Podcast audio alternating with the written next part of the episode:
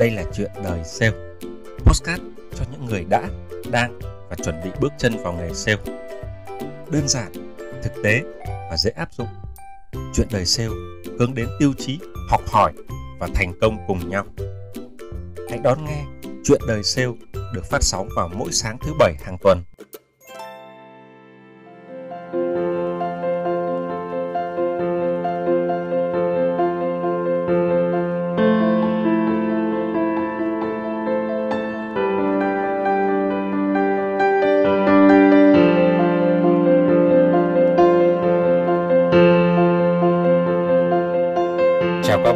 sáng cuối tuần của tháng 5 năm 2022.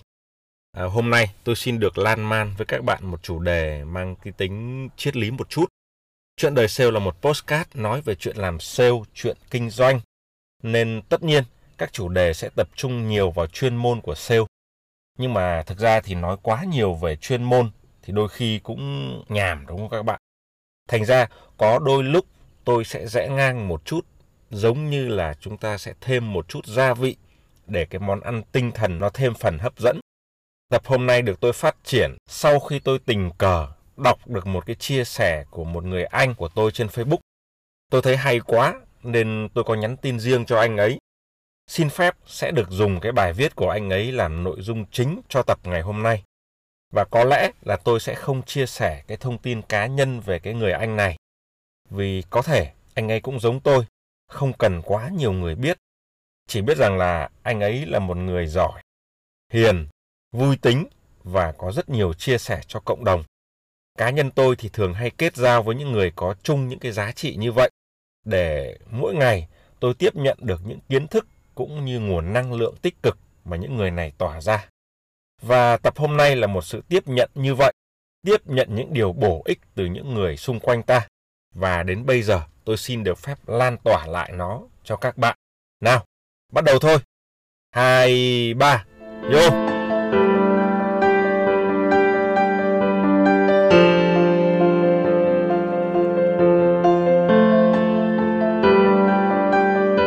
Trước tiên, cảnh giới có nghĩa là gì?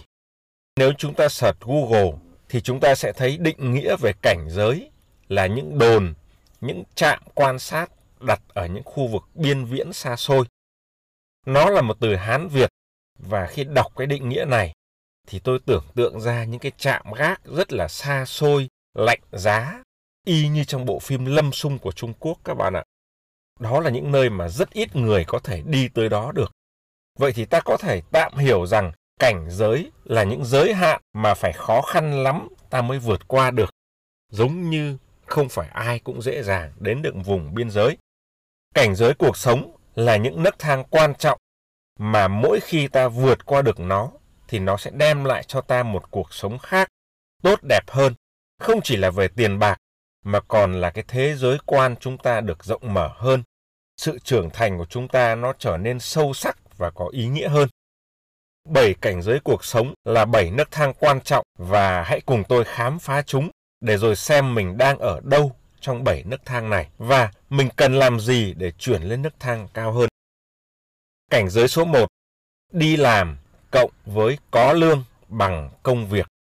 Tức là cái mốc cảnh giới này nói rằng nếu như chúng ta được ai đó nhận vào làm một công việc gì đó, rồi chúng ta có thu nhập, có nghĩa rằng chúng ta đã có một công việc.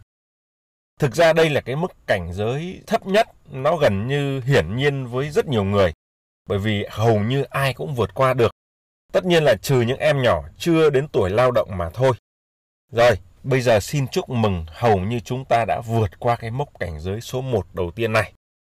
Mốc cảnh giới thứ hai khó hơn. Mốc cảnh giới số 1 đã có công việc rồi, thì mốc cảnh giới số 2 sẽ là sự tiếp nối công việc cộng làm chủ thì bằng kinh doanh. Rồi, các bạn thấy cái điểm cuối cùng của cảnh giới số 1 nó sẽ là đầu của cái mốc cảnh giới số 2 đúng không? Đó chính là nấc thang, là sự tiếp nối với nhau. Rồi bây giờ công việc thì chúng ta có rồi. Chúng ta còn cộng thêm cái yếu tố làm chủ nữa thì chúng ta sẽ hoàn thành mức cảnh giới số 2. Làm chủ ở đây không có nghĩa là bạn phải là ông chủ của doanh nghiệp nào đó. Không hề nói gì đến chuyện bạn là ai, chức danh là gì. Chỉ cần bạn đủ tinh thần trách nhiệm với công việc, bạn đủ kỹ năng để cho công việc nó được vận hành trôi chảy. Bạn biết dự báo, biết điều gì quan trọng tác động đến kết quả đầu ra của bạn và bạn quản trị được những yếu tố này. Đấy là bạn đã làm chủ rồi đấy. Ngay cả khi bạn đang làm thuê, nhưng nếu như bạn có tinh thần và năng lực làm chủ công việc của mình thì bạn sẽ như một khâu, một mắt xích quan trọng của công ty. Kết quả của bạn làm ra như là một loại hàng hóa hay dịch vụ nào đó và công ty của bạn sẽ mua cái hàng hóa, mua cái dịch vụ của bạn làm ra bằng cách trả lương hay các khoản phúc lợi khác. Đó chẳng khác nào bạn đang làm kinh doanh cả. Có thể hình thức khác nhau là bạn đang làm thuê, nhưng về bản chất là bạn đang tạo ra một loại hàng hóa dịch vụ nào đó rất cần thiết và ai đó sẽ trả tiền để sử dụng chúng. Mức cảnh giới số 1 thì dễ, nhưng mức này thì khó hơn một chút đúng không các bạn? Đâu phải ai đi làm cũng toàn tâm toàn ý và đủ năng lực để điều khiển công việc đâu. Nhưng thực tế là cũng rất nhiều người đạt được mức cảnh giới này, chứ không phải là không. Nó không quá khó, nhưng cái mốc này cũng đòi hỏi sự nỗ lực ở chừng mực nhất định. Và hãy cùng xem mức cảnh giới tiếp theo là gì nhé. Mốc cảnh giới số 3. Kinh doanh cộng kiếm được tiền thì bằng sự nghiệp. Không phải ai kinh doanh cũng kiếm được tiền. Nhiều người làm việc chăm chỉ, làm việc có trách nhiệm cả đời thì cũng chỉ đủ ăn. Công việc của bạn nếu như đem lại thu nhập tốt thì đó chẳng những đem lại cho bạn nguồn động lực lớn để tiếp tục làm việc, mà đó còn là sự ghi nhận của xã hội đối với thành quả mà bạn làm ra. Bạn nuôi sống được mình, nuôi sống được gia đình mình, có tài sản, có tích lũy và như thế là bạn đang có sự nghiệp để theo đuổi. Tới mức này thì cũng đã được gọi là khó rồi đúng không các bạn? Cha mẹ hay dòng họ mình nuôi dạy chúng ta cũng chỉ có một mong ước là sau này chúng ta có công ăn việc làm ổn định, có thu nhập, tức là có sự nghiệp các bạn ạ. Mốc cảnh giới số 4.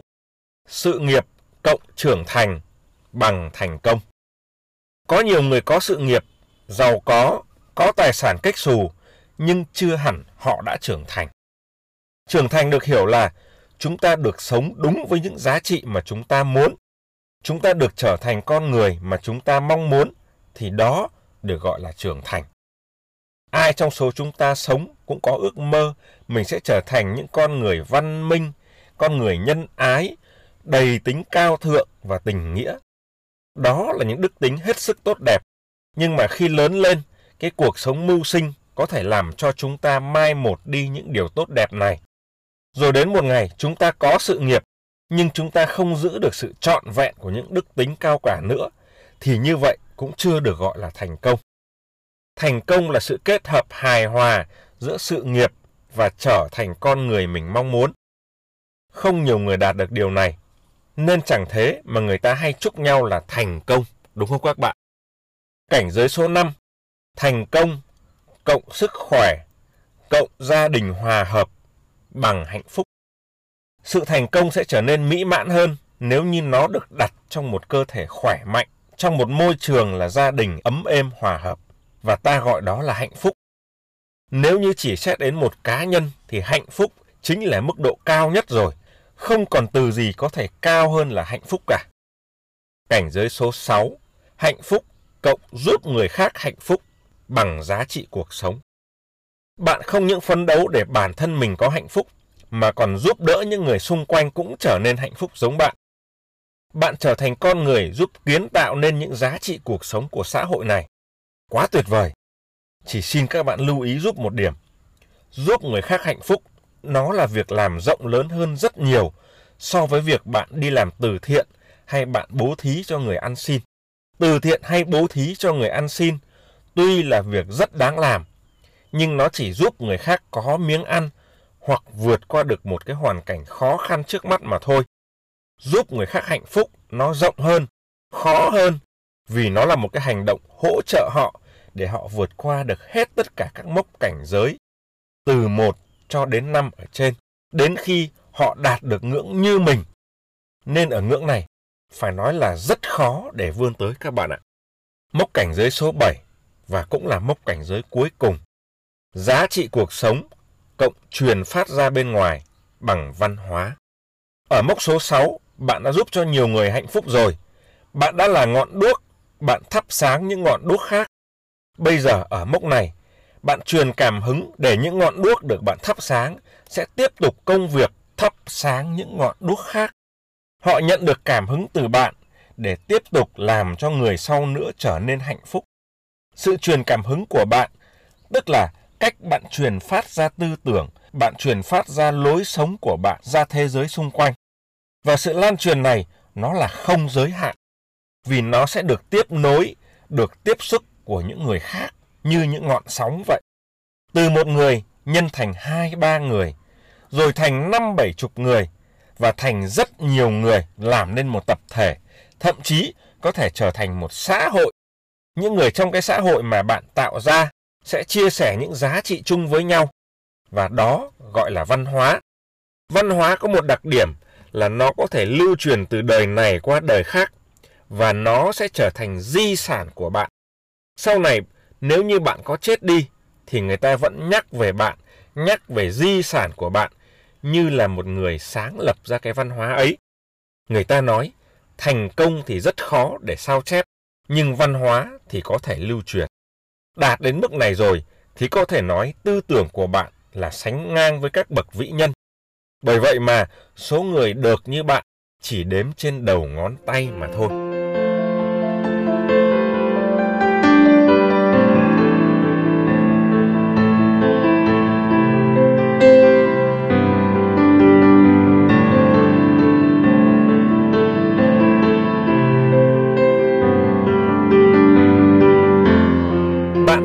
Độ nào trong 7 mức độ cảnh giới này? Bạn ở mức 1 có công việc hay mức 2 kinh doanh? Cũng có thể bạn đang ở mức 3 là sự nghiệp, mức 4 thành công hay là mức 5 hạnh phúc. Mức 6, mức 7 thì tôi khoan hãy nói tới bởi vì nó quá khó và quá hiếm để đạt được. Nhưng mà thực ra bạn ở mức nào nó không quá quan trọng. Nếu như bạn đang ở mức ban đầu là số 1 hay số 2 thì cũng không nên tự ti các mốc cảnh giới này không phải là các thang điểm để đánh giá chúng ta đâu. Điều quan trọng là nếu như chúng ta đang ở mức nào thì chúng ta biết rằng mình đang ở mức đó và chúng ta biết rằng chúng ta còn đang thiếu cái gì và cần phải làm gì để lên được được mức tiếp theo. Bạn không cần phải leo lên đỉnh của mức 7 vì có mấy ai lên được tới đó đâu. Chỉ cần bạn biết rằng bạn đang thiếu cái gì, bạn đang nỗ lực thực tâm để nâng tầm bạn lên là quá tốt rồi. Có thể tới một lúc bạn cảm thấy mình đã chạm đến ngưỡng cuối cùng của bản thân, như là khả năng, tuổi tác, sức khỏe hay là những cái sự ưu tiên khác của bản thân bạn. Và bạn quyết định dừng lại, dừng chân một cách hạnh phúc và có chủ ý tại một nấc thang nào đó. Như vậy cũng là ok rồi. Và đó mới là ý nghĩa quan trọng nhất của việc đề ra bảy mốc cảnh giới này. Và tôi xin được gửi lời cảm ơn chân thành nhất đến người anh của tôi, dù rằng tôi chưa thể tiết lộ tên tuổi của anh ấy vì một lý do bảo mật. Nhưng tôi tin rằng nếu như tình cờ anh ấy nghe được tập postcard này thì anh ấy sẽ cảm thấy rất vui bởi vì tư tưởng của anh ấy đang được lan truyền, được truyền phát ra bên ngoài. Tôi thì đang làm một việc là góp phần làm cho tư tưởng của anh ấy được phủ sóng rộng hơn nữa. Với ý nghĩa như vậy thì chúng tôi thấy không cần thiết phải được nêu tên không cần thiết phải được vinh danh. Chúng tôi không cần những ánh hào quang ấy. Như tôi đây, các bạn cũng đâu biết tôi là ai đâu, đúng không ạ? Chỉ cần được chứng kiến những thế hệ siêu sau này giỏi giang hơn, có tư duy tốt hơn, thành công hơn chúng tôi ngày xưa. Thế là chúng tôi vui và hạnh phúc lắm rồi. Tập hôm nay mang nhiều cái tính chiêm nghiệm và hy vọng rằng nó sẽ đem lại cho các bạn ít nhiều những suy nghĩ nào đó để các bạn có thể phát triển bản thân mình nhiều hơn nữa. Tôi xin được tạm dừng tại đây. Chúng ta sẽ gặp lại nhau sáng thứ bảy tuần sau với chủ đề Tương lai nào cho ngành sale.